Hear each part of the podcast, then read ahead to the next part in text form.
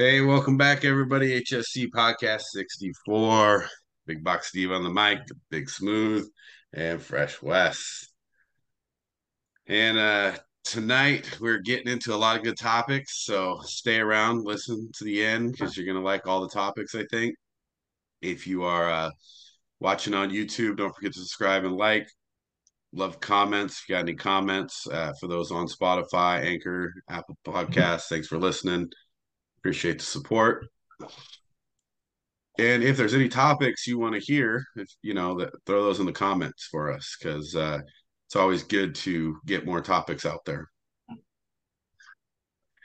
We're not limited to sports for all of you watching either. So if you want to comment something besides sports, we're happy to do other comments, other uh, topics as well.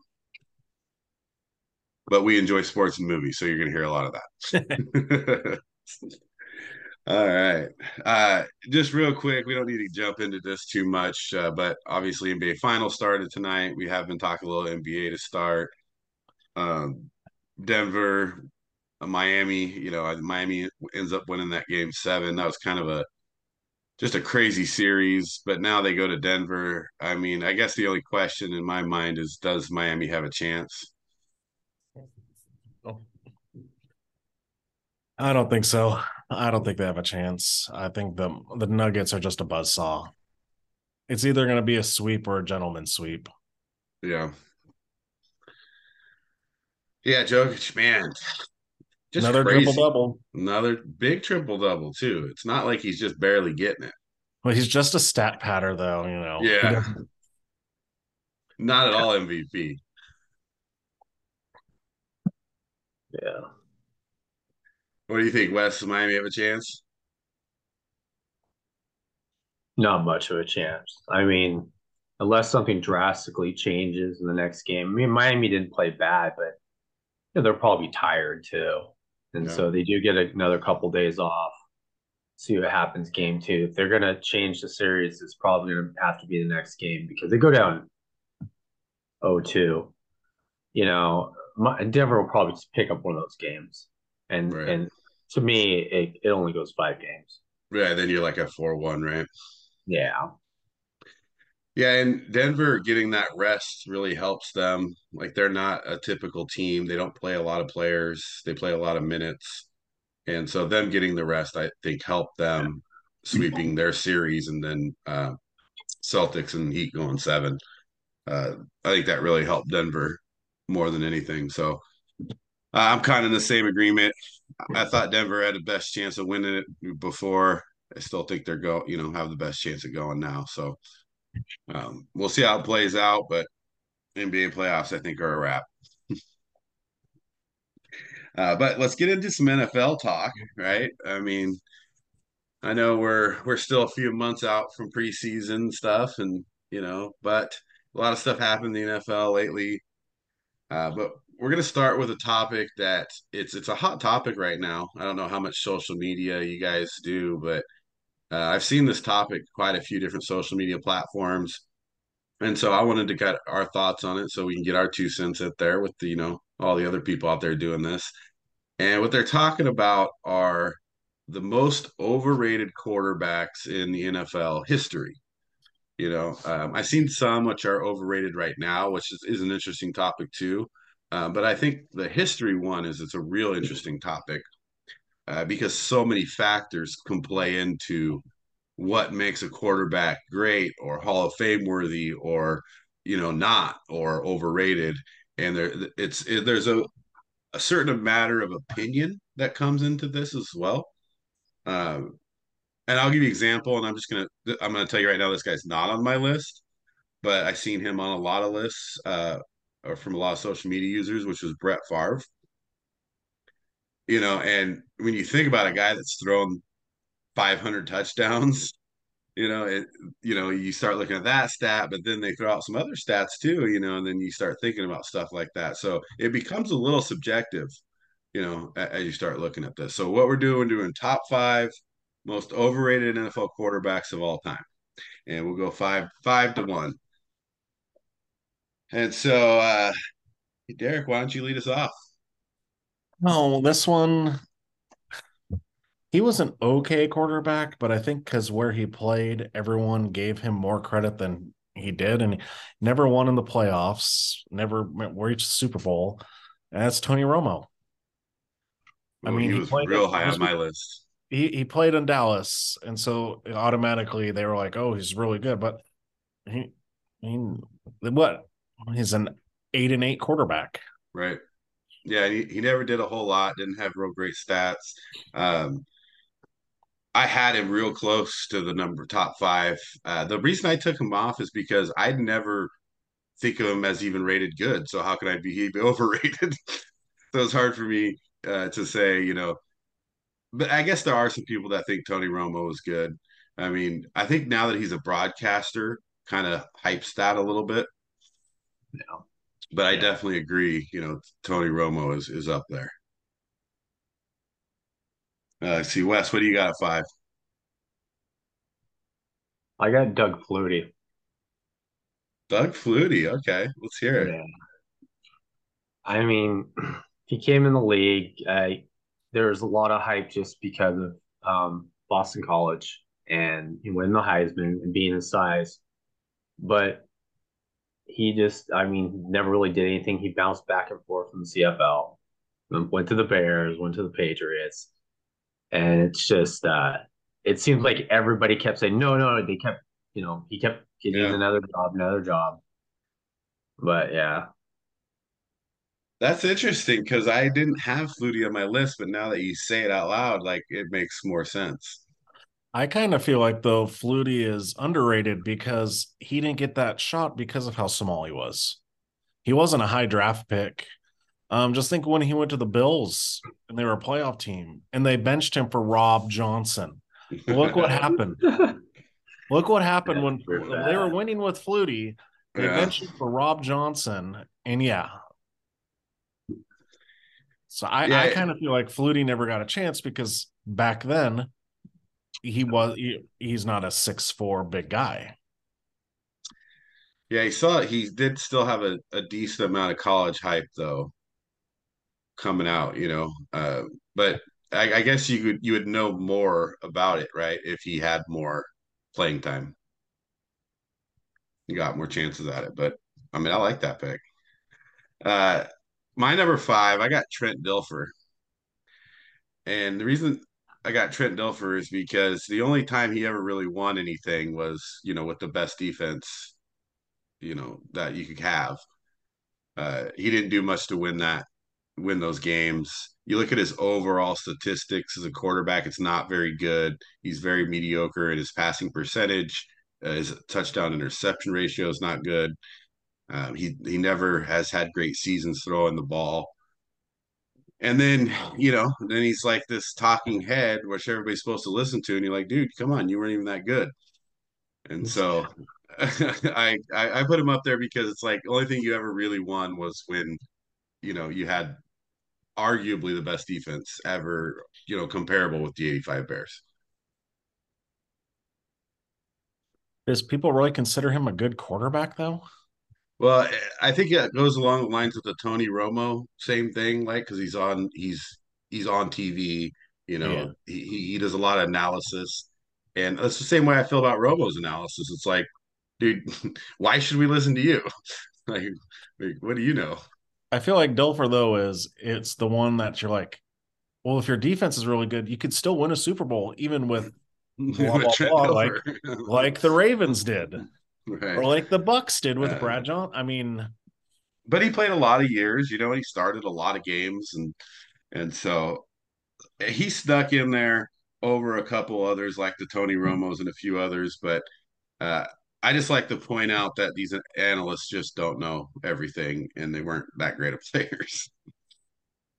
Uh, so let's go to number four. Wes, what do you got?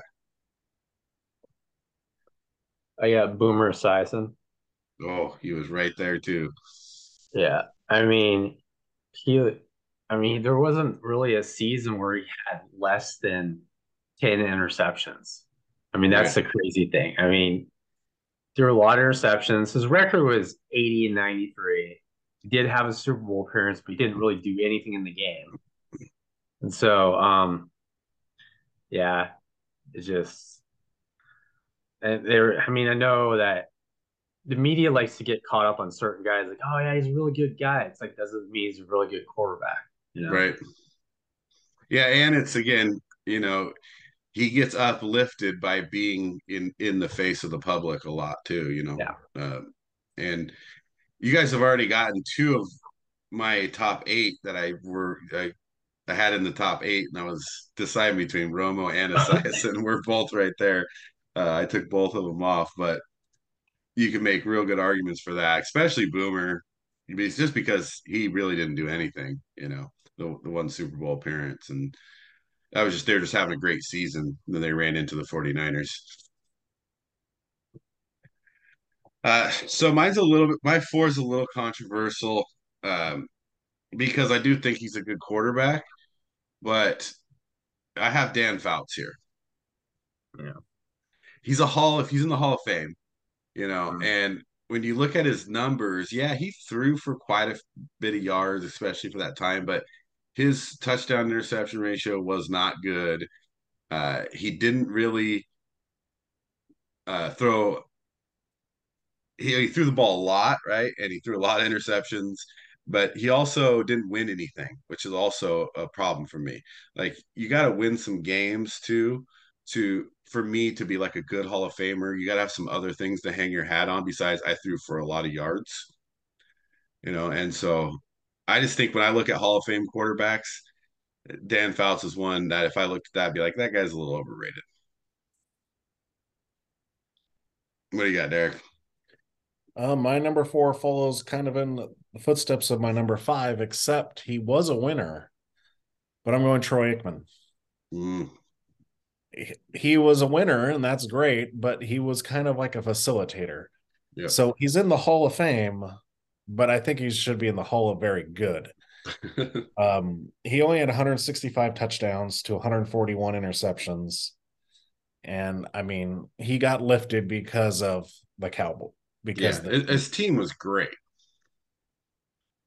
Yeah, and and zero zero Pro Bowls. So he never made a Pro Bowl you know, or he was never all pro. Um, and uh, he he also, yeah, he a lot of his success came based on having, you know, one of the best offensive lines ever. You know, arguably the one of the best running backs ever because if you look at spirit yardage, and then their defense was no slouch. Like they had good defense. You have Michael Irvin, you had Alvin Harper, you had Jay Novacek. I mean, geez, I mean, I yeah, Troy Aikman. He, I can see that he's on the list. what do you got at? No, so I'm three here, and uh, guess who I got?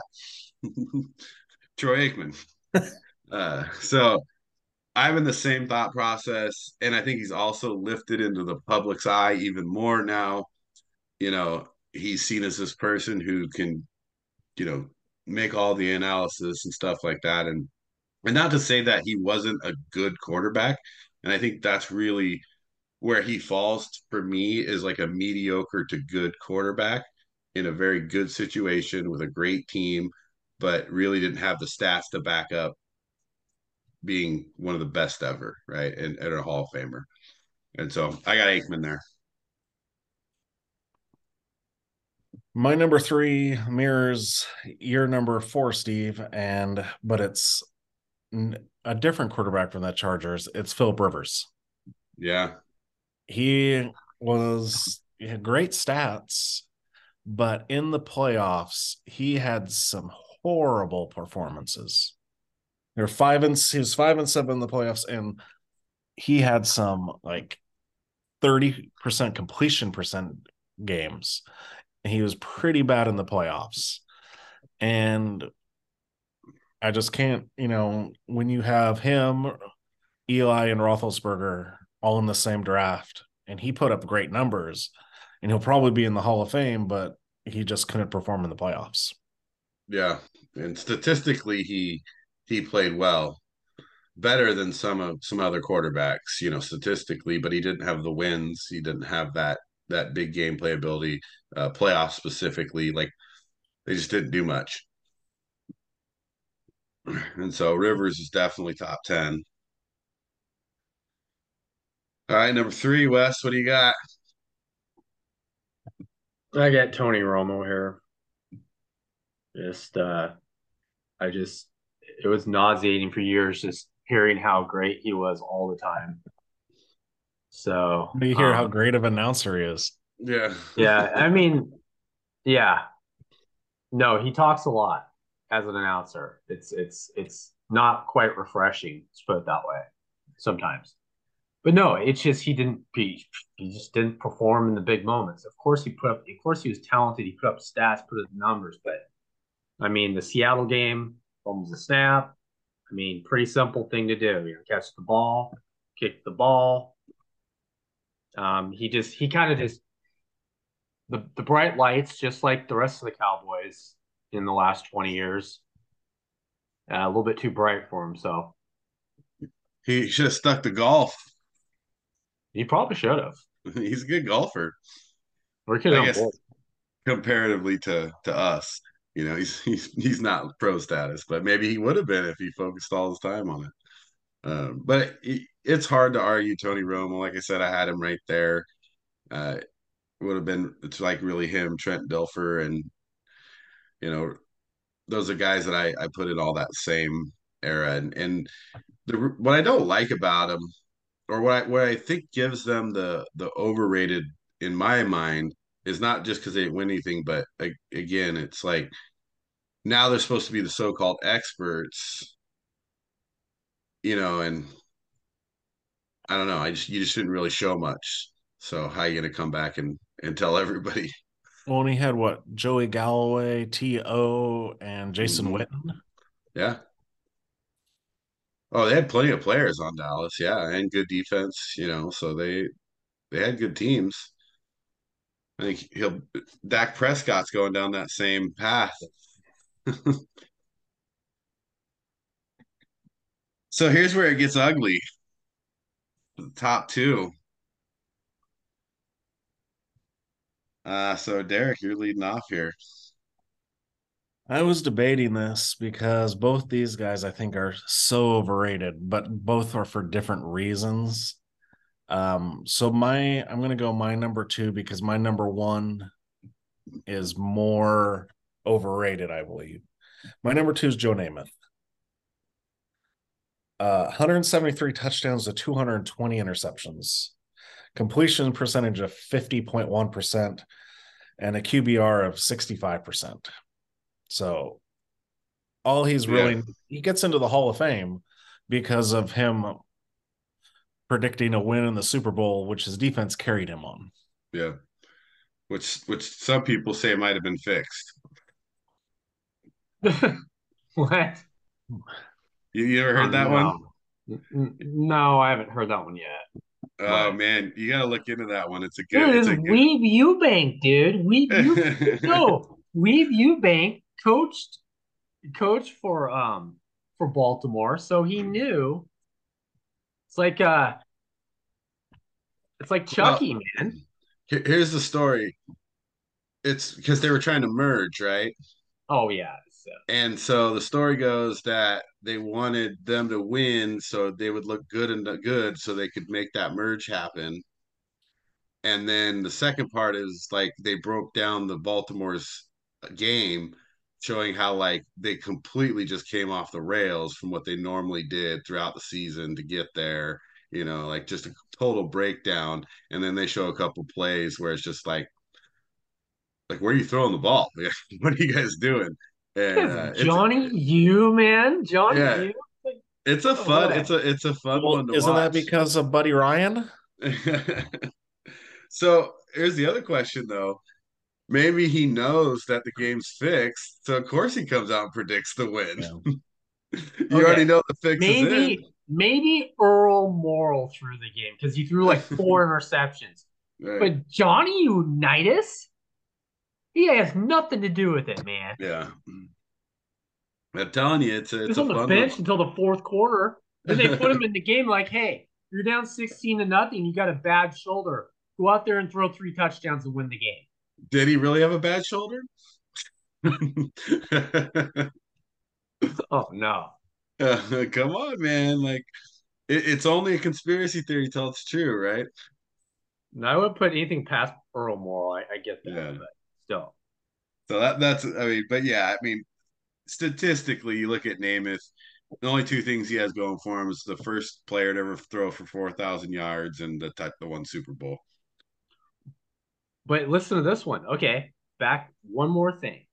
Is it is weird, I will admit, that Morrall, like, got benched and and they put in Unitas, and then Super Bowl five, Unitas got hurt, and Morrall came in and won the game. See how it, it flipped like that? Mm, yeah, that is kind of weird. How long has this uh, game fixing been going on? the script, right? It's all about the Uh, script. uh, all right, Wes, who do you got it to?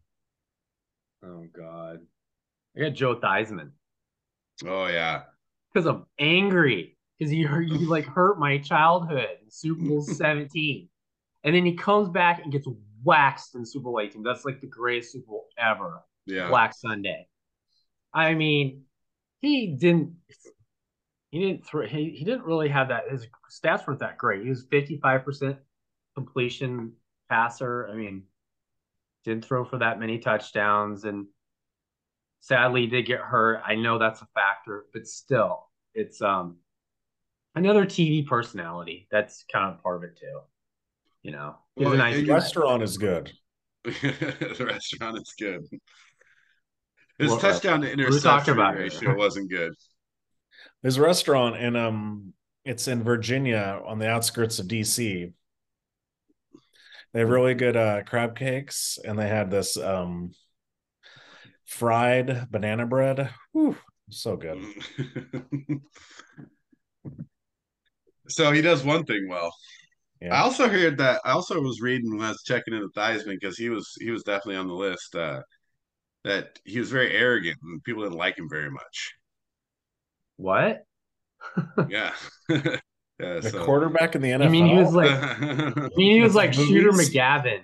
He was Shooter McGavin, right? He was nice on film, like, "Hey, I'm a nice guy," and then when the kids like, "Shut up, sign your autograph," yeah, right when the cameras are off. yeah, Uh, but I could see that. I could see Theismann being up there. Um, so I have Terry Bradshaw right here.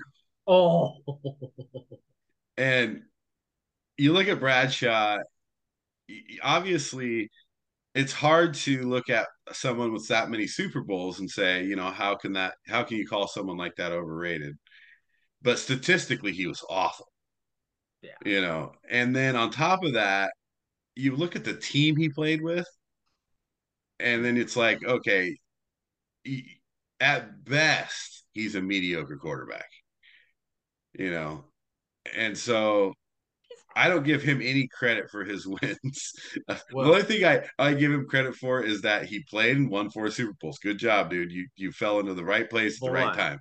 are you saying that he, he had good receivers? Like, hey, Lynn Swann, go yeah, up there and jump over, a dude. I'm just gonna throw it anywhere, and you're gonna catch it. right. But I will say one thing. Do you guys remember when he threw the last uh, touchdown to Lynn Swann in Super Bowl 10?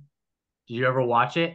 He got knocked out of the game, like cold. right. They had to pick, and he threw the touchdown pass. And they had to drag him off the field. Done. yeah. Now, Well, and it's not that he can't throw the ball. Like he's a Yeah. quarterback in the NFL. He just his stats are horrid. You know, he never really had any great seasons. He, his team got him there. He actually won a couple Super Bowl MVPs because, you know, with his great receivers. he had some pretty good running backs too, like you know, Yeah. Franco Harris. Like, I mean, they they carried the ball a lot, Yeah. and so he didn't have to throw the ball a lot. But let's But- really, re- what really won the Super Bowl, right? It's the defense. Oh, well, they didn't play that Right. well in Super Bowl 13 and 14. So he did play well in those games. He was MVP in those games, Right. but still, those throws to Stallworth, John's, you can't even find a receiver like John Stallworth in the NFL. That dude was Right. just smooth and fast and big. And he, he his catch radius, it was just ridiculous. so yeah, it, it's I can see where you're going with that because I mean, yeah, a lot of another TV personality, a lot of noise all the time. He's pretty loud too. Oh yeah. Well, and the overrated for me comes with the Super Bowl wins, right? Yeah. Because you you you instantly think of somebody with that many Super Bowl rings and the MVPs as he's got to be one of the greatest. And so when I think of overrated, that's that's what overrated sparks in my head. And so I got Bradshaw too. And then uh that brings us to good old number one. So Wes, you've had some different ones up there. You're leading off. I can't wait to hear what your number one is. It's it's Joe Namath. It was that was it was it was kind of hard between him and Joe Theismann, but it's hard to sit there and say that because it's just ever since we were children, that's all we've heard. Yeah. You know, and and and, and it's not that he, he early in his career, I mean he injuries, same thing with Scott Theismann. But the thing is, he had some good numbers in the AFL, but when you're a kid and all you hear about is Joe Namath, and the first thing I wanted to do when we got cassette tapes, this is ridiculous, videotapes, this is ridiculous. we're talking about this. Is I wanted to watch Super Bowl three, and I watched it, and I'm like, that's it. I mean, he didn't really do anything. He threw like four passes that were big, big passes. But it was early in the game, and Matt Snell, right? He should have been the MVP. Matt Snell, right. he had 120 something yards and a touchdown. He didn't even throw a touchdown in the game. So, yeah, it's just a lot of noise. Too much. Yeah. Noise. Yeah, unfortunately, I got Joe Namath here too, and it it's because of this the icon iconicness, if that's even a word, that that goes around his his name and him as a player, and to be talked about in the same breath of Joe Montana's and Dan Marino's and even modern day guys like Tom Brady's and you know it's it's hard for me to say how can you even put Joe Namath in that conversation but he is all the time like he's constantly talked about as one of the greatest quarterbacks the NFL has seen. And it's like every other Super Bowl they have him on. You know, they got it or right. doing the coin toss or doing something like that. I get it. I I was always an AFL guy, AFC guy. I've always been. I've only rooted for the NFC a few times, and one of them had to do with the Broncos because it can't stand the Broncos. Right. But that I like it how they won, but how they won was defense. It was all Weeb Ewbank. Well, first of all, it was it's not and it, you're just you talk about this one game that defines him like he's a, a Hall of Famer and one of the greatest because of this one game. Like take that game out, even that season out, and then look at the rest of his career. Like it's just trash. Mm-hmm. It's not very he his knees were really bad. Yeah. I understand that. But still, it history doesn't lie. You can, yeah. so what you're injured, you know, it still doesn't change the fact well, that yeah, and you can't fake statistics. You know, you can, but you, you know, most statistics don't lie. and then let's see, Derek, number one. My thunder, my thunder's gone because of you, Steve. But it's it's yeah. Bradshaw. Yeah, Bradshaw's oh. my number oh. one. I put him number one over Namath because of the four Super Bowl wins, and everyone talks about it. But it's like he had 212 touchdowns to 210 interceptions. I mean, how is that a Hall of Fame quarterback? He, and then don't get me started, Wes, on another overrated player, Lynn Swann. Oh, no, not Lynn Swan. Swann was great in the Super Bowls. Yeah, but, he was. But he has some should, good catches. But did he have better statistics than Cliff Branch? Well, that but see, that's the thing. What we're talking about here is it's the Hall of Fame argument. Is we we look at numbers, and of course, Lynn Swann and Bradshaw, and a lot of these guys. If you look up top fifty most overrated players, they put out a lot of old guys at the top, But some of it's not fair because they didn't throw the ball back then. I mean, they like put like Otto Graham. You know, it's like, come on, they don't even. I mean, Have the game has changed so much. Even in the '70s, in the '70s, it became more of a passing game. So I get it. There isn't much excuse for having bad stats in the '70s, you know. But in the But- '50s and '60s, like Bobby Layne's overrated. Nobody even knows who Bobby Layne is. Jesus. well, it's also. I mean, you got you had guys like Norm Van Brocklin on the list, and oh uh, yeah, Kenny Stabler Oh. and erroneous. George Blanda. erroneous.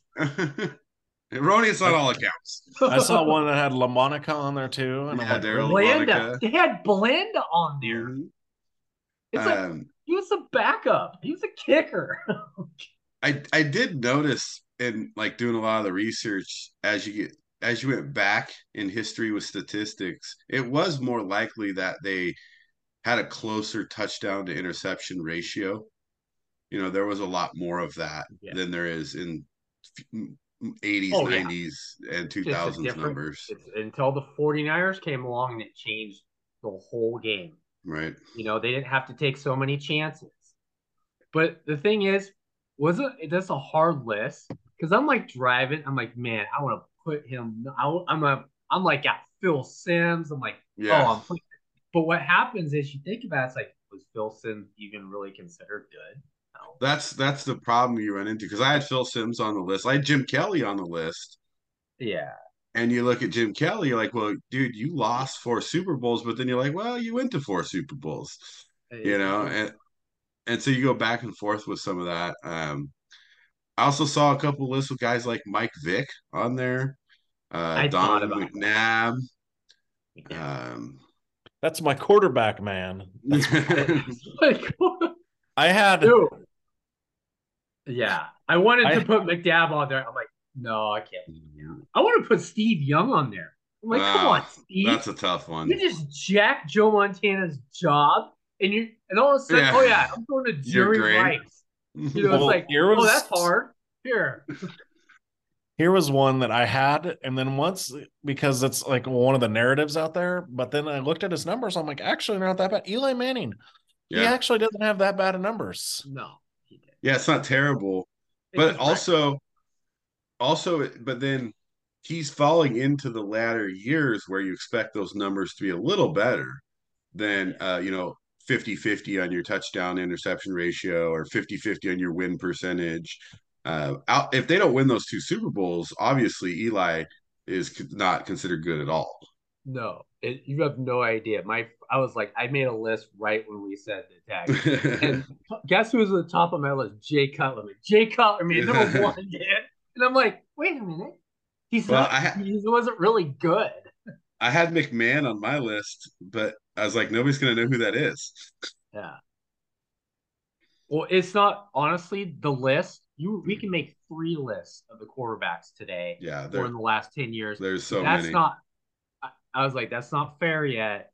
Like I've already racked on some of these guys way too. Like Mac Jones, I'm like a little harsh on Mac Jones, but still, I'm just banking that it's not going to be the greatest year for him. But to to sit there and say, oh, they're the they're the most overrated players already, it's too Yeah. soon. He- Here's one that we didn't talk about. He's still playing, and I just think he's overrated because of how much hype. He's good. He's a Hall of Fame quarterback, but the way they talk about him, and it's like, okay, you won one Super Bowl. You're the same as Brett Favre, Aaron Rodgers. yeah aaron rodgers yeah Everyone Yeah. talks about Aaron Rodgers as like one of the greatest quarterbacks of all time. Wes, on that little list you sent, they have him down as the goat of the Packers. Really? Well, Well, statistically, he's been pretty good, but it's it's the that now that's that other factor, right? We were talking about winning, winning in the playoffs, you know, coming through in the clutch, you know, uh, Because those other I mean, things. what him and Favre have the same amount of MVPs, right? Yeah, And the same number of Super Bowl wins. So how can you say that he's so much better than Favre? no, you can't. Uh, no, I don't. I don't think he's better than Favre. In my mind, they're they're very similar. Right. Yeah, I, I don't put them any better. But then it's like you look at a guy like Bart Starr, for example, who didn't have great numbers, but you know, he was the face of the franchise back then and the face of the NFL, you know, and so why wouldn't he be the GOAT? Right. You know, but I, I agree. Oh, obviously, I don't like Aaron Rodgers because you know he's He a pack, he owns was, the he was a Packer. Yeah, um, you don't hear anything about him either. It's kind of weird. What is he doing, by the way? Yeah, I haven't seen anything about him. Oh, you damn it. Oh, Oh, he yeah. at a Taylor Swift concert? Are you kidding? yeah. He loves the- the- optics. The only thing he knows absolute- about New Jersey is the Jersey Shore. right. And Taylor I Swift. Will, I, I will guarantee you, Bill Belichick is playing four Super Bowls in two years, and they're they're all four games are against Aaron Rodgers. When, when he's at the concert, Bill Belichick is like, you know what? I am all my best stuff's coming out when I play him. It's gonna be like the Giant. It'll be like mm. LT and the Giants, like Super Well- Bowls. Like I'm just gonna lock him down. That's my goal. my my thought process on Aaron Rodgers at the Jets is it's a, it's an all or nothing situation. He's either going to come out and he's going to play really well, and they're gonna they're gonna go to the playoffs and they're gonna have to contend, or it's just going to be a trash year for him. I don't I don't think that'll be any mediocrity in there. Like it won't be like they almost got there. I think it's going to be all or nothing. What do you mean miss the playoff? I, I see I see they could potentially go eight eight miss the playoffs, but I mean, I think they're gonna be there. But man, Yes. you're put you're putting some pressure. He's out part. He's he's all over the place. It's like, man, I tone it down a little. Remember, Yeah. you're almost forty. One hit break you in half, dude. Like not good optics at all. Well, he Yeah. uh you know he's got that uh, alternative health lifestyle, Oh, so you never God. know, dude. He could live to be two Oh, hundred. yeah. Well, he was in the dark room. Like, what Right. were we thinking? so it's a great transition to our next topic, which is uh, quarterback wide receiver duos in the currently in the NFL. And I mean, I, I'm I'm guessing we're going to have some similar thoughts on these, maybe in a little different arrangements. Um, but as I look at it, there's a couple that that came up that kind of stuck out in my head that I was like, you know, I'll give you an example, like Derek Carr and and Olave. You know, I actually think that's a great place for you know them to to have a good season, right? I think, uh, Well, I especially thinking Derek Carr and a healthy Michael Thomas. well, that's what I'm saying. If if Michael Thomas comes out healthy, how much better is that for Olave? You know, and then the way Derek Carr throws the ball, you could see a big season out of there for Olave. You know, a lot of catches for Michael Thomas, and then a lot of yards for Olave. But there's a lot of those that uh, we just don't know what's going to happen yet, and so that was interesting too.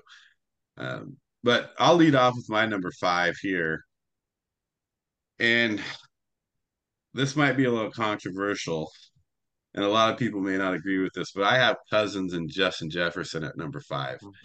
And the reason I have it is Cousins is holding them back so far.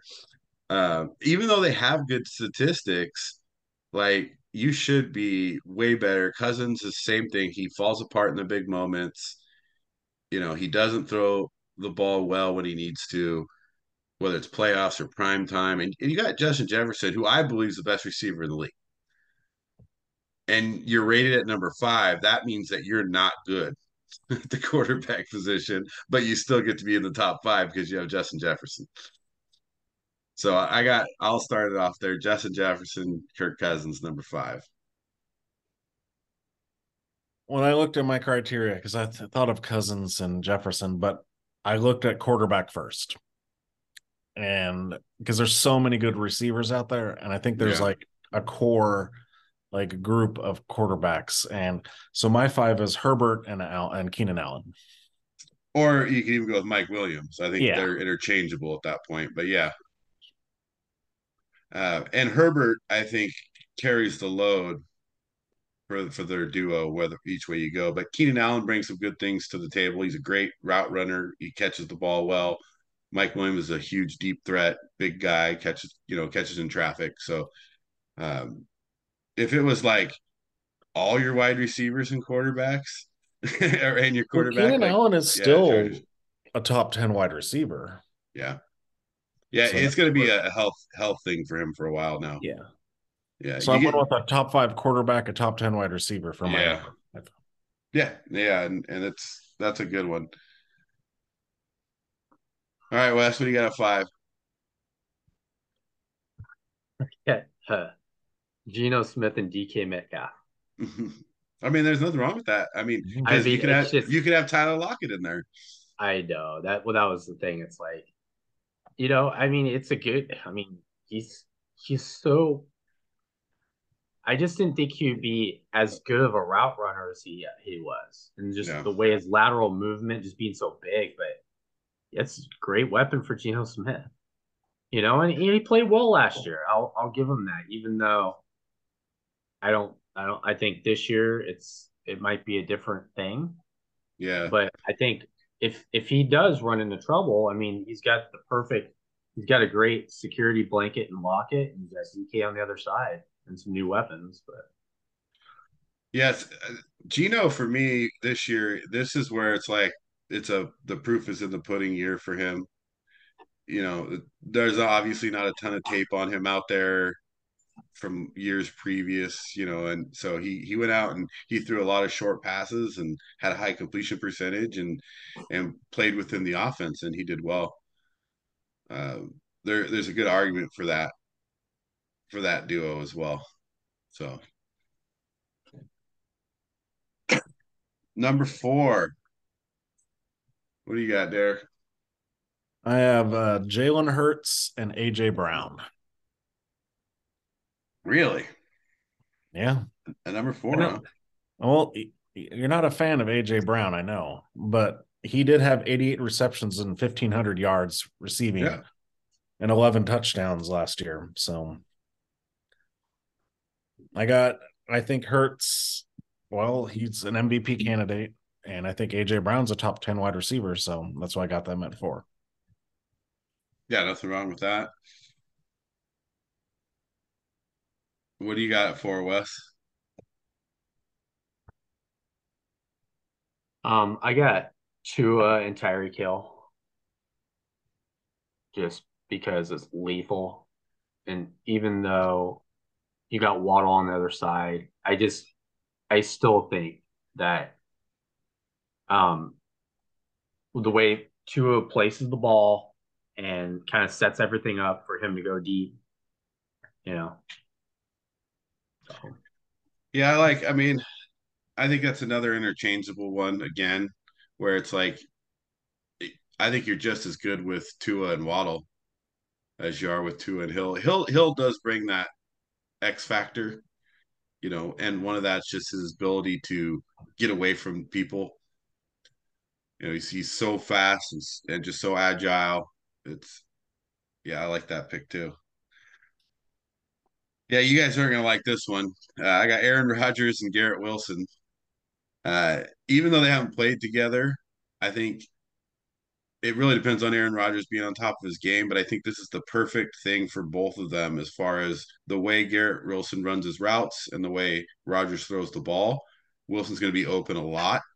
And as long as Rodgers gets him the ball like he's done historically to his receivers, he's going to catch a lot of balls and he's going to get a lot of yards. And uh, I think it's good for the Jets if Rodgers can actually, you know, just play like he normally plays. Like he doesn't have to be great, doesn't have to be bad, just play like normal. And Garrett Wilson, I think, will will have a big year. All right, so so interesting. So I don't think we have we had the same picks yet. Nobody's Nope. picked the same teams yet. So that's. I thought our top threes would be really close. So we'll see. Well, We'll I see cheated in my here. top three, so you'll you'll be upset with one of mine. Uh, I, I'm sure you threw in uh, Travis Kelce. well, he- but, But- but I thought it was receiver though. Yeah, I, Yeah, yeah, but he it is a technically is, but Oh, yeah, no. I, I had a feeling you were going to do that. But that's okay. That's okay. I'm fine with that. Um, but Wes, what do you got at three? And then yeah, I, I got um Diggs and Josh Allen. So I just, even though again he's got help on the other side, it's just whenever they want to just damage a defense. I mean, Josh Allen can go to Diggs more, and I think he might this year. He might just say, you know what, we're just going to take over. You know, there's he just likes to run the ball a little bit too much, potential of getting hurt, which is I think is kind of dumb the way he runs the ball sometimes. I think he's going to arrow mail it a lot more to Diggs this year. Yeah, I agree.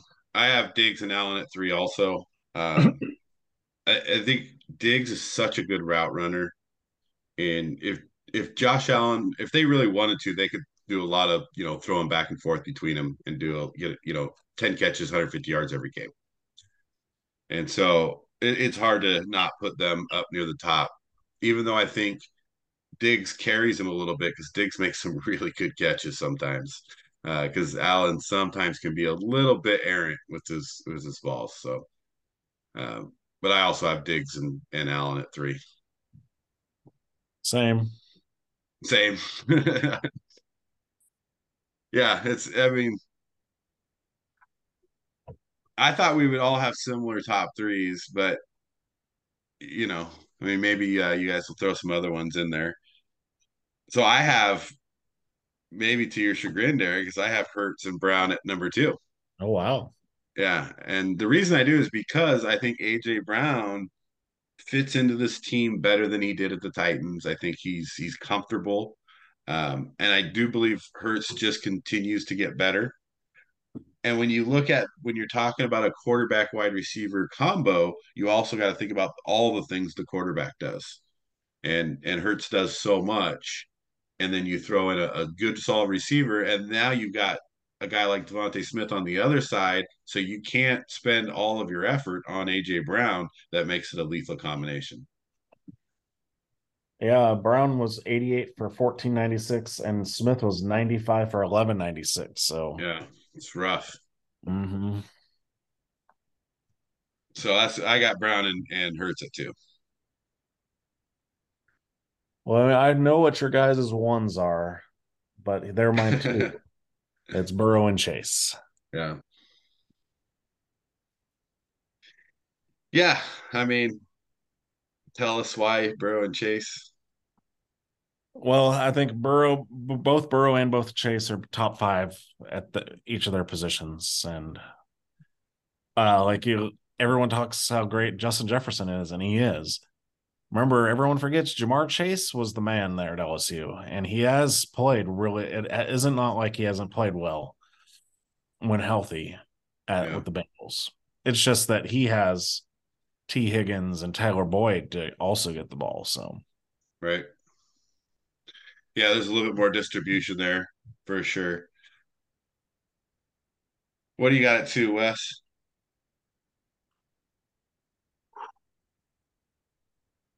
I got to go with Stafford and Cooper Kupp Just because of just the combination. I mean, that's his go to.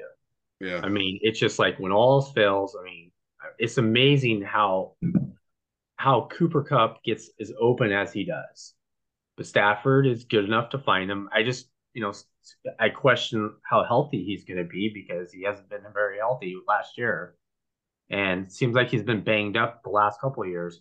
But he gets him, he gets him the ball. There's no yeah. problem getting him the football because he's such a great receiver.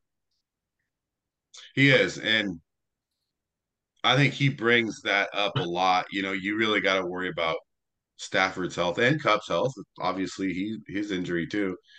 Uh, so for me, I think they're easily top five if they're healthy. Yeah. You know, I think that's the big question for those guys, which is why I didn't necessarily I had them on my list, but you know, they they didn't make the top five for that reason. It's like I don't know if I can trust that. Um it just Stafford just I don't know. There was something weird about him last season. Mm-hmm that I don't know if he's gonna like he got a Super Bowl ring and now he's like he's been beaten up for his whole career at Detroit. He got a ring and now he's like, you yeah. know what, it's not worth it anymore.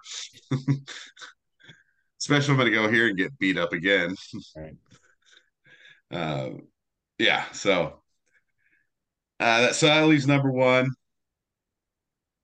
Uh, obviously, I'll just because you guys Derek already told us ours, or at least mine. Uh, Burrow and Chase. Um, I, I really think you're right. I mean, they're definitely top five. You know, they might even be tire. You know, they might even be top three. You know, between between them, and that like, that's subjective as well. But when you watch the way Ja'Marr Chase runs routes, catch moves after he catches the ball, things like that, he's got a lot. He's got all of it. You know, he's got all the tools. And Burrow, when he's confident, he's slinging the ball. And so, if I'm gonna pick a duo right now, that's where I'm gonna start. And so, Derek, we already you kind of already gave yours away too, but uh, Mahomes and DeAndre Hopkins. Boy, that'd be brutal. Because that's the rumors out there. Yeah, I know. Oh God. No. Well, Hopkins says he wants to win a Super Bowl. The Bills, Bills were an option, but they don't have the cap space, so they're talking that the Chiefs are the high, Yeah. highest probability. yeah. Telling you, you should go to the Raiders, dude. Hopkins and and uh Adams, Adams, dude. Come on. Aidan O'Connell. uh, but yeah, I mean, obviously, Mahomes with any receiver is good. You know, I mean, I don't like Mahomes that much. As I don't know what I don't like about him, but he's great. He's he's a great player. He's I I hate the fact because being a Raiders fan, it's come to my it's another John Elway to me. Where I really hate him, but you have to respect him. Yeah. Yeah, and just some of the throws he makes is just amazing. Like he just gets out of and you're like, oh, there's a sack. Nope. He's throwing it behind his back.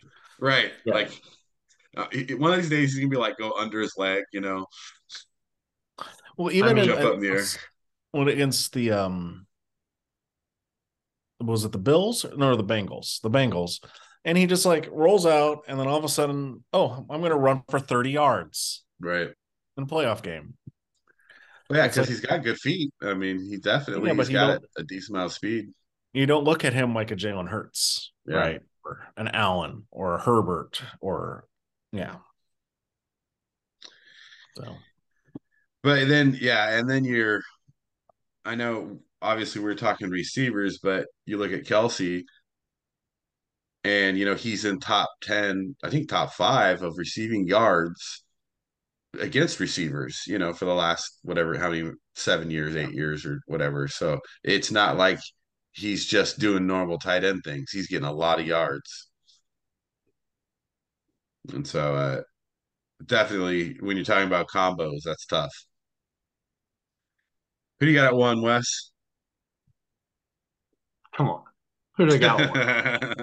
Burrow and Chase. that that Joe Burrow guy. yeah. I was watching some of their practice, some some of the practices, highlights and stuff. I mean, just the.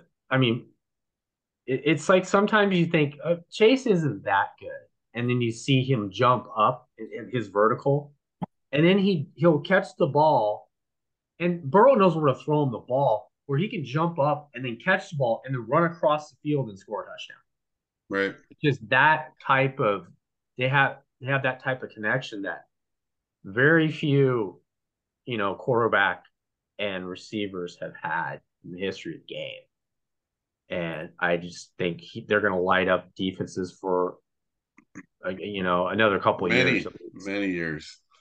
so And yeah, they put in work too. I was watching some of the Chase and Higgins doing their catching drills. Man, you get some crazy drills where they're like right before they catch the ball, they're grabbing one of their arms and pulling it down Mm. right as the ball's coming in uh, from from a, one of the pitching machines too. So it's coming in fast, you know. And so those guys are putting in work, making and sure I, that I like it i like i like they're doing the sideline stuff too because it's like okay if all fails you shield you can jump up shield the defender away and you know Right. get 15 yards and and Burrow's definitely capable of making those throws. oh yeah Uh, I mean, you talk about there's arm strength, right? There, then there's arm strength and and strength with accuracy, you know. Mhm. And so a lot of those go into play. It's not just how hard you can throw the ball, you know. Obviously, Josh Allen has a huge arm, but you got to have a huge arm with accuracy, you know. Yeah. Both those play into to a factor. So, uh, so that's a that's a good list. I like it. Uh, let's let's turn away from sports for our our other listeners who want to hear these. Been waiting for the movies topic all night uh, because we got a good one. Uh, we're talking about movies from comic books. So this is a big list. I mean, I don't know how you guys do your top five, but I try to break it down in, from big lists to small lists, and it's tough because there's just so many good ones. And then there's some ones that fall in there that you didn't really think about as you're thinking about these lists, you know.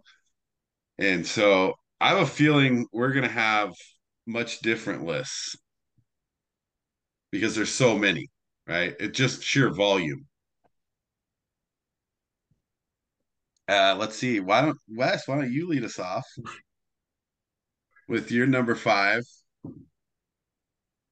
You Batman. Well, you got to be more specific than that. The, the the killing joke. I mean, that's. I mean, I didn't ha- have a lot of comics as a kid, but that that one and a few others I've had. I think I still have the Dark Knight, yeah. but um, yeah, it's um, I don't know. It's it's it's been a long time since I even looked at the Killing Joke, but um, I just remember as a kid, it just it kind of freaked me out. Like just um, give me nightmares. Just because it's like you you know you you read something and in my own head I would just play out what would happen in my head. Just a little bit traumatizing. well, Batman. I think I had like four Batmans on my list. Yeah. So what? Well, Wes, what Batman movie? What Batman movie? I still like The Dark Knight. That's my favorite. Yeah, Dark Knight's a, an easy one, I think, to put on the list. I think if you know, that's probably on most people's lists as you go through that. I think The Dark Knight's a great movie. I mean, not to spoil my list, but that's on my list. And and and the new Joker movie, you know, I that was creepy, and it kind of it kind of played into the whole thing. Reading, you know, the the comics when I was a kid, because it's just like, dude, that's psycho. Right. I have a hard time watching the new Joker movie. But there was, you know, I mean, the original, well, not the original Batman, but the Michael Keaton Batman, you know, and then there's uh, you know, Batman Begins and and there were so many Batmans that I enjoyed. What about Mister Freeze? Yeah. I mean, can you My favorite. with, with Arnold playing Mr. Come Chill out. Chill out. They were And- like when they were casting, it's like we'll just throw Alicia Silverstone in so people forget how bad the movie is, right? So, uh, but I mean, A Dark Knight, obviously, great movie. Um, so my number five is Blade Two. Whoa. I I do love Blade One. I love the whole. I like the Blades series, but I have Blade Two because I love two more. Two was one of my, my favorite. Great storyline. It's a part of the Blade series, obviously, as well, but uh, it's just a great mix of characters in that movie, and uh, obviously, you know, Wesley Snipes, I think, does a great job at that role. Uh, but I, yeah, I love the storyline. I love the different characters in it, you know, and how everything play and how they like gave some some uh, backstory to the to all of it too. So, uh, so I got Blade Two at number five. my number five because I was split between the original and then the sequel, but the sequel was the director's cut that came out later that was better. So if we're going with original release, I'm going Superman, Christopher Reeve Superman as my number five. Can't go wrong with that, can you? No, I mean Gene Hackman. Oh yeah, It's, it's like who plays? even- You can't play a better Lex Luthor than Gene Hackman. Like it just it doesn't happen. But it gives the whole story to you know. But it's like, I mean, I love the the how in that movie they they play a lot. It's like there's a lot of Clark Kent in it, you know. Mhm. which And- Christopher Reeve is perfect as Clark. Kent. God, dude, he does such a good job in that movie. And even though, but it's here's the thing: it's like people watch it now and they think it's kind of cheesy, but remember, it was in That's Superman. '78. You know, it was '78. Like it's a different style of movie back then, and so for its time, it was awesome. Well, that's the thing is like you have all the Batmans, and you can arguably make a case for you know Keaton and Bale and Kilmer, or you know um even Ben Affleck as a really good Bruce Wayne Batman. But all the other Supermans, there's no one that compares to Christopher Reeve. No. Yeah, and that's uh yeah, I love that one. Um so I have at number four, it's already been said, but so it's Dark Knight. I love Dark Knight. I think um although I love, you know, love Jack Nicholson as the Joker in in uh in the first well though not the first, but the Burton back Batman, um Heath Ledger just does such a great job in that movie. And I think Christian Bale does a good job in that movie. And altogether, I think it's one of the the best Batmans. So I took that as my Batman because I had to have a Batman in the top five, and I chose Dark Knight at number four.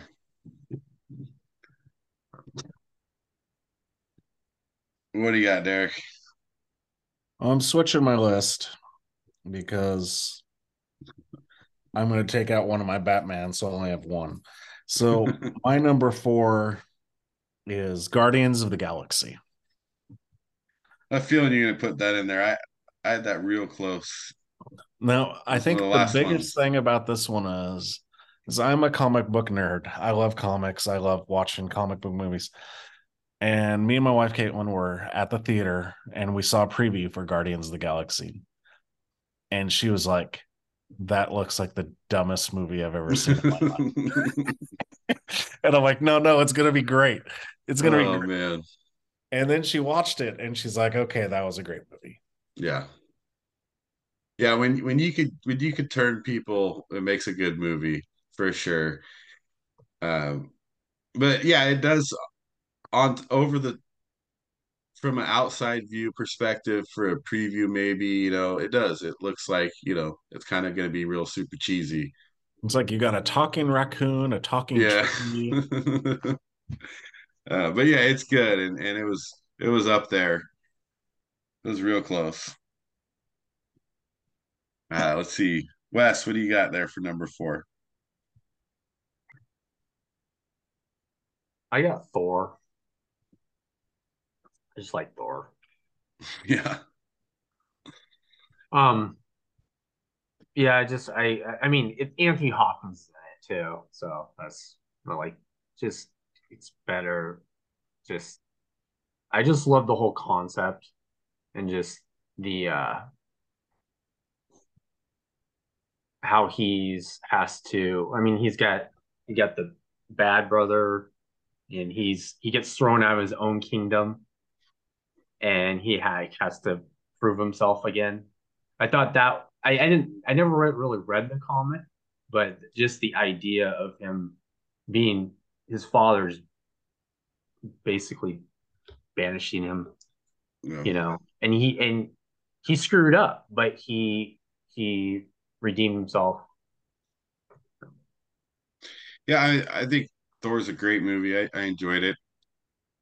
so can't uh can't argue. There, and again, you know, there's so many that were that are are hard because you're gonna leave so many off the list.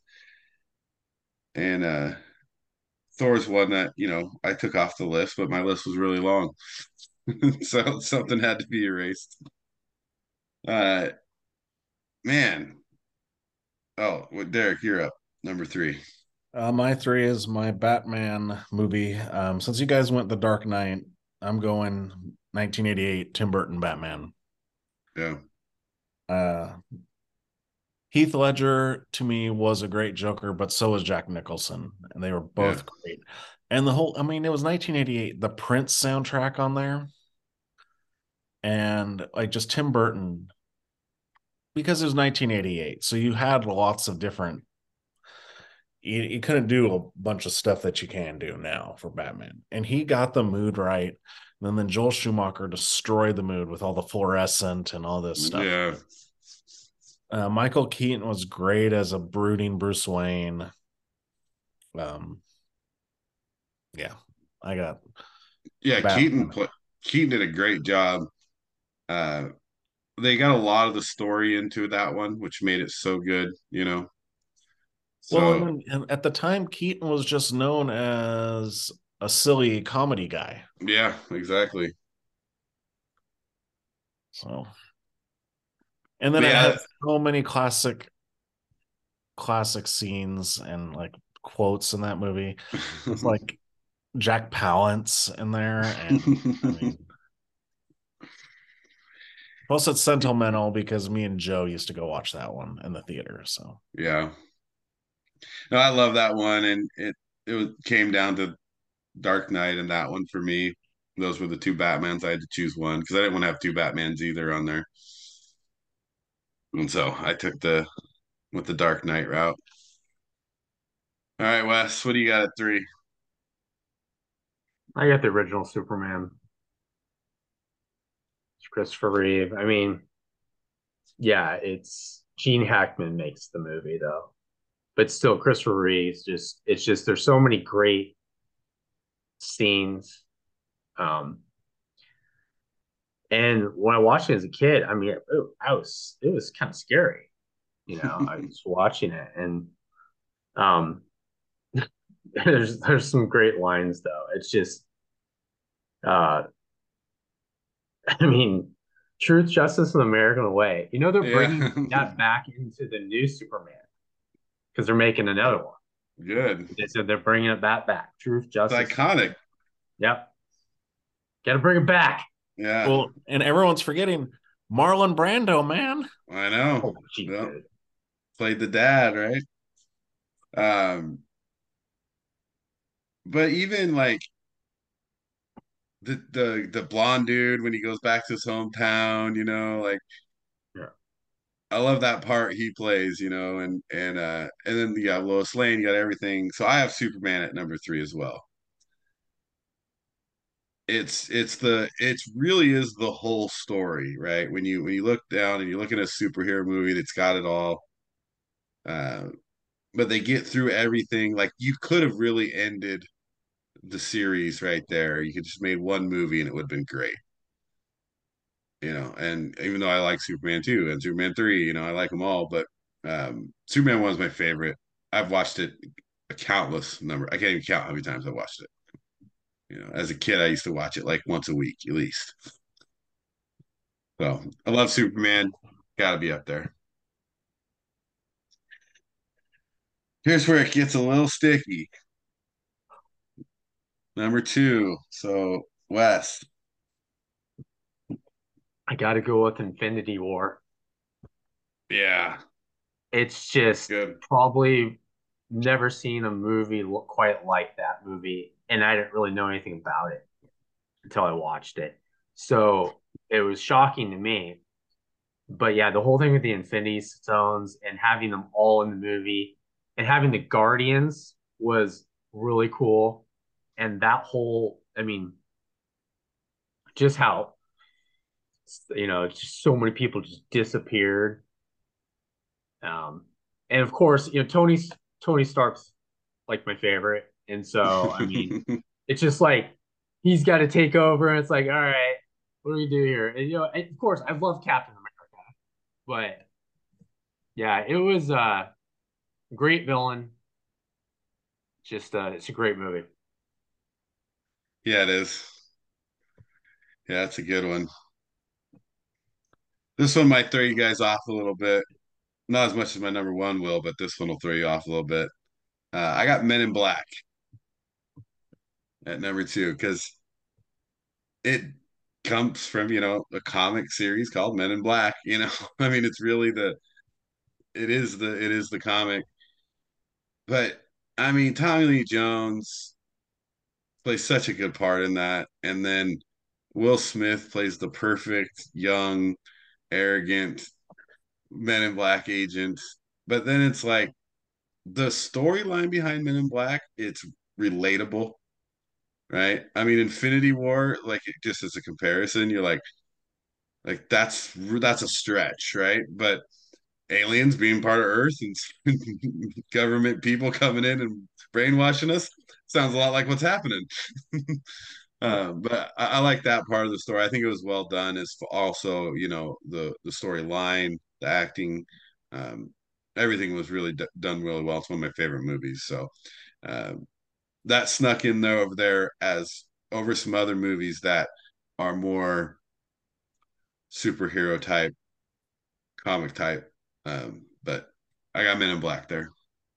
Well, and then you're forgetting like Vincent D'Onofrio did such. Oh yeah, yeah, playing the bug. You know, I mean, and it's funny because most people I've I've asked multiple people watch that movie is like, hey, you know, it's this guy, you know, that guy that played in uh, Law and Order or whatever, you know, and they're like, what? No, that's not him. Mm-hmm. Such a great character actor. Right. So that's that's mine. Throw you for a loop. Number two there. Oh, time for my favorite Marvel guy, and it's it's Captain America: Winter Soldier. Mm. This movie was it's a superhero comic movie, but it's also like a 1970s spy thriller. Yeah. And that's why I lo- love it so much. And you got Robert Redford in it, man. You got Robert Redford to play in a comic book movie. Yeah. So I think that for me is my number two. I just like the script, the writing, everything about that one gets it for me. And just having Robert Redford, who's one of the great greatest actors of all time, to be in that and being a villain is great. Yeah, I like that one, and I like the Civil War one too. But that was a good one too. Both those are really good.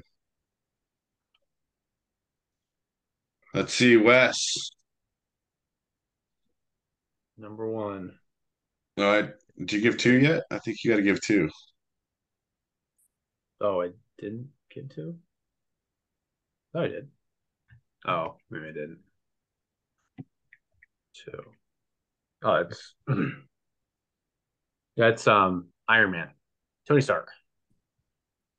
So I mean, is probably my favorite character because he just kind of like a.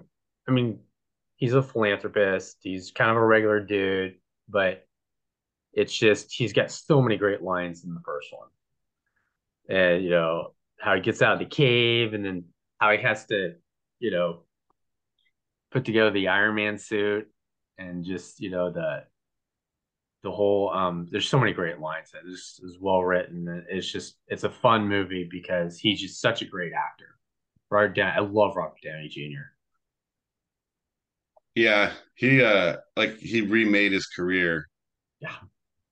You know, with Iron Man. I mean, he even talks about it. You you hear him talk about it how but also it's like Iron Man is it was one of my favorite toys as a kid. You know, because it's just like it's just a dude in a suit. like I could be Iron Man if I had one of those suits. if you're rich and uh yeah, I mean super genius. Uh, but you know, I mean I am a super genius, I'm just not rich. So just, just need to get one of those going. it's it's good movie. I, I love Iron Man. Um, so you can't you can't go wrong with that. All right, Derek, lead us off. Number one movie. Now, this one I have a number one because I think without this franchise and this movie in particular, the superhero movies would have probably died. And that's Spider-Man 2. Yeah. Tobey Maguire, Alfred Molina, Doc Ock. It's what brought this the Sam Raimi Spider-Man trilogy is what brought comic books back. So that's why I got it at number one.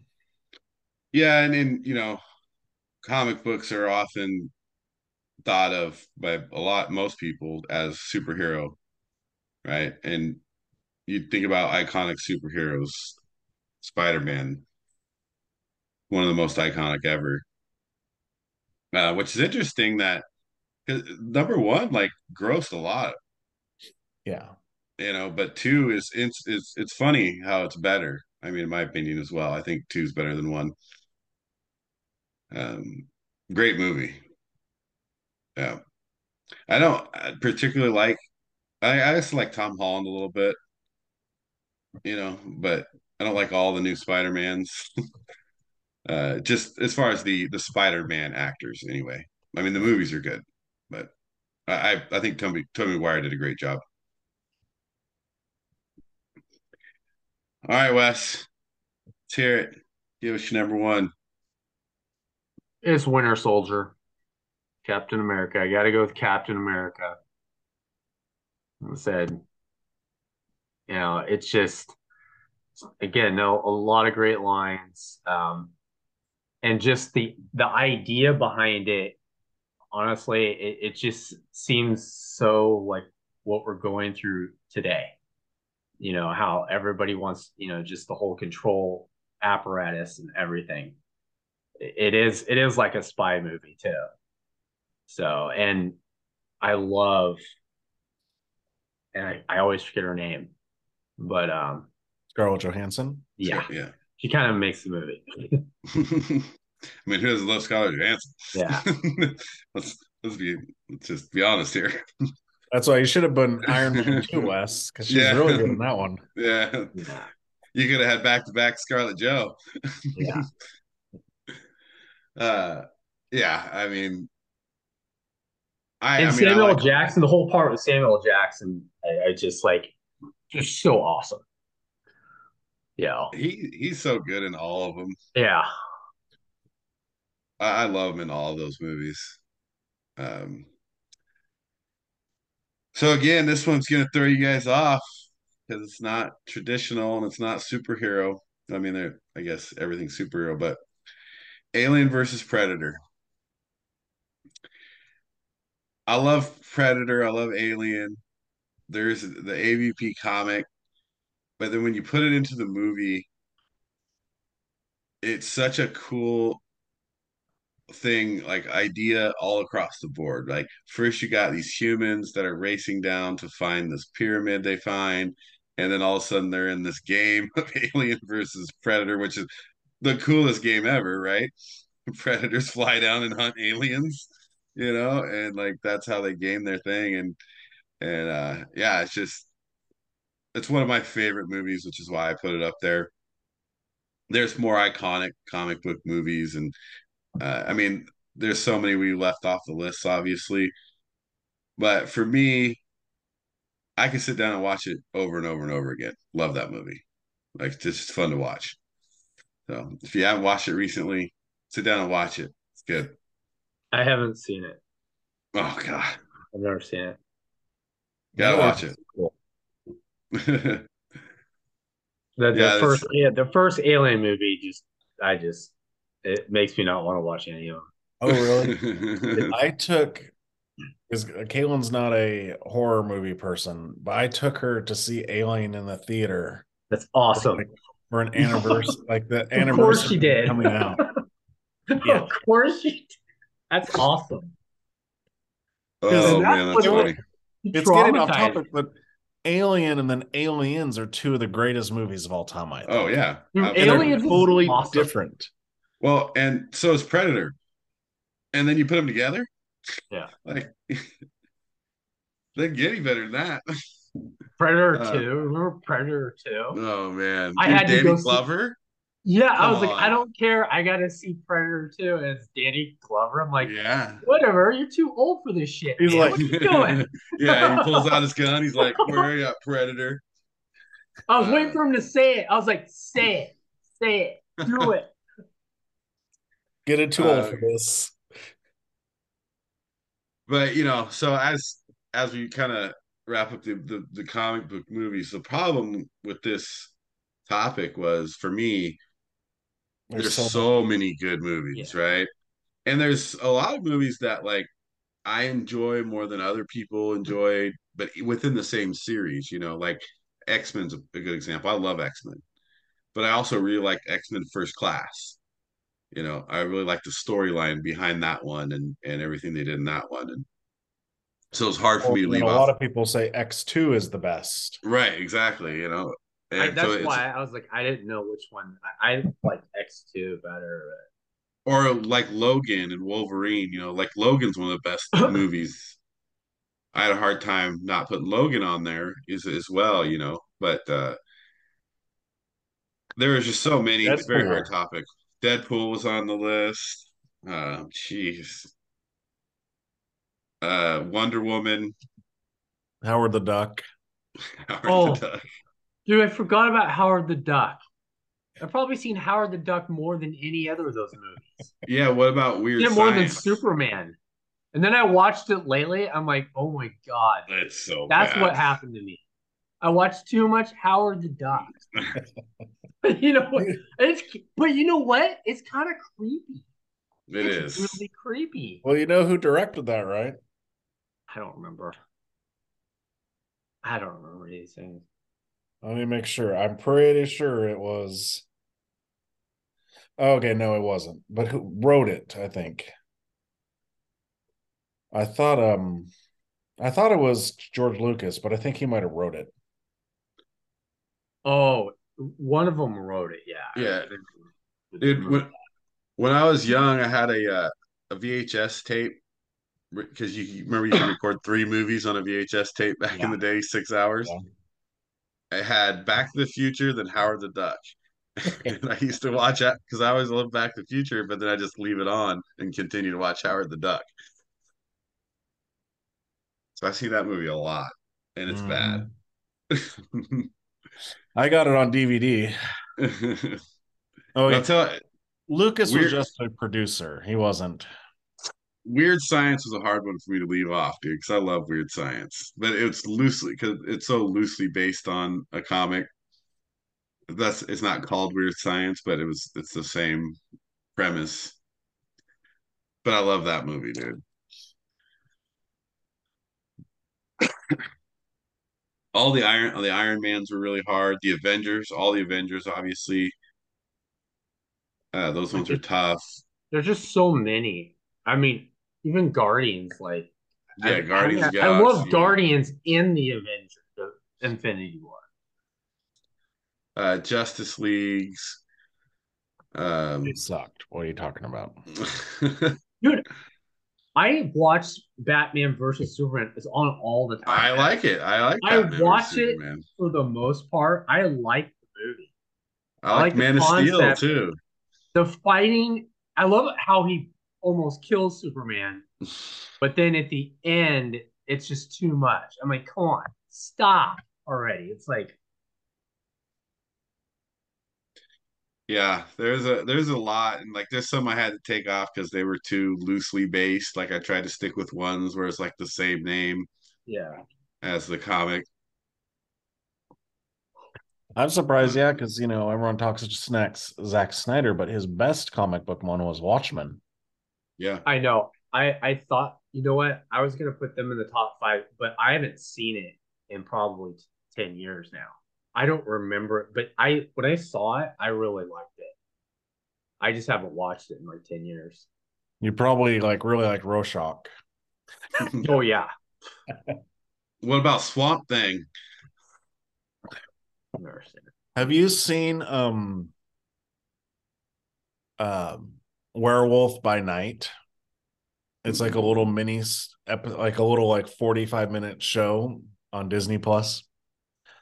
It's about Werewolf by Night, who's a comic book character, and um, as Elsa Bloodstone, but also Swamp Thing makes an appearance. Nice.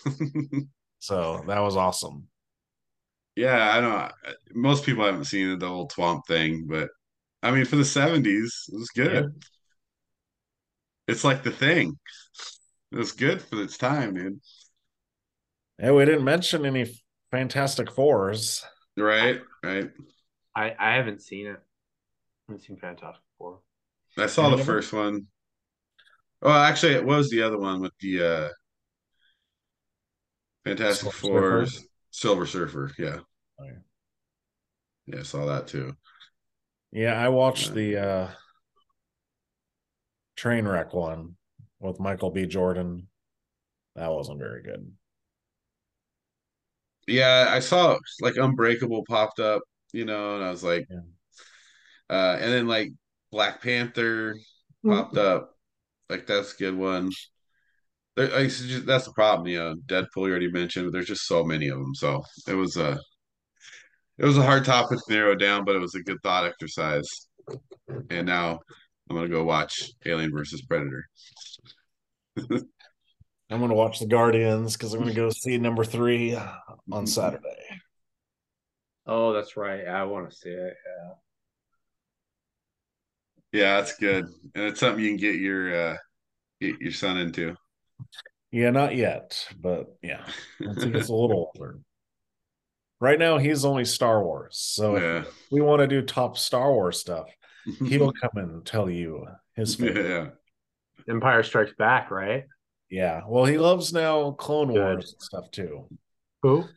The Clone Wars Clone cartoon. Wars. Oh yeah. I mean, come on. I was we are watching Friday the Thirteenth at his age. I know. It's not by my choice. Nightmare on Elm Street. and all that. Nightmare on Elm Street. yeah. Done Lethal Weapon and uh, yep. Die Hard and Top Gun. Jaws. I love I will- Jaws, dude. Jaws, Jaws so gave good. me nightmares though. Dude, I watched Jaws in 3D with my sister, like when I was like five. And my sister Oh, yeah. out. I was like, this is kind of cool. Remember, you had to put the And she's 3D like, glasses on. For me, Yeah, the, it wasn't red and blue. When all the, the the people died. I didn't care. It was when like the dog goes into the water and then he doesn't come back. I'm like, Yeah. oh, what? Oh That's messed up. yeah, I love the when Jaws 3D came out. That was cool. You had to put 3D glasses on, and You know, there was like four scenes in the whole movie that you Yeah. used the 3D glasses. Uh, that's great. And then, uh, you know, movie though. The I watched all those movies, and the only one that ever really gave me nightmares or scared me wasn't even any of those. It was Wizard of Oz. oh really? Yeah, it's when that the witch comes out, dude, and Oh, they're yeah. uh, starts throwing fireballs at the at them. They're walking down the yellow brick road. I'm like, that's messed up. For me, the biggest one still is Wrath of Khan. Yeah, The I can't uh, watch the earwig. I can't yeah, watch the that's yeah. when well, Gross. just, gosh, when we were that young, you know, that movie's awesome and everything. But when we are that young, that was some creepy stuff. Oh Yeah. yeah. It was disgusting. I'm like, what? No, no. It, j- I, I, I, I, I think it was about five years ago I was able to watch it. yeah. Well, it's- It's my favorite Star scene. Trek, but yeah, that scene, it's like, oh, that is a messed up scene. But then all the movies back then were, so it didn't matter. That's the that was the the golden age. It'll never be like that again. All right, well, we'll wrap it up here. Thanks for everybody for listening. If you're still listening, some good uh, reminiscent talk there. Got our top five comic book movies. We did top five uh, most overrated NFL quarterbacks, top five wide receiver quarterback duos. Um, pretty good, uh, pretty good podcast there. Thanks for watching. Don't forget to subscribe and like. Uh, if you're listening on any of the podcast channels, appreciate listening, and we will see you next time.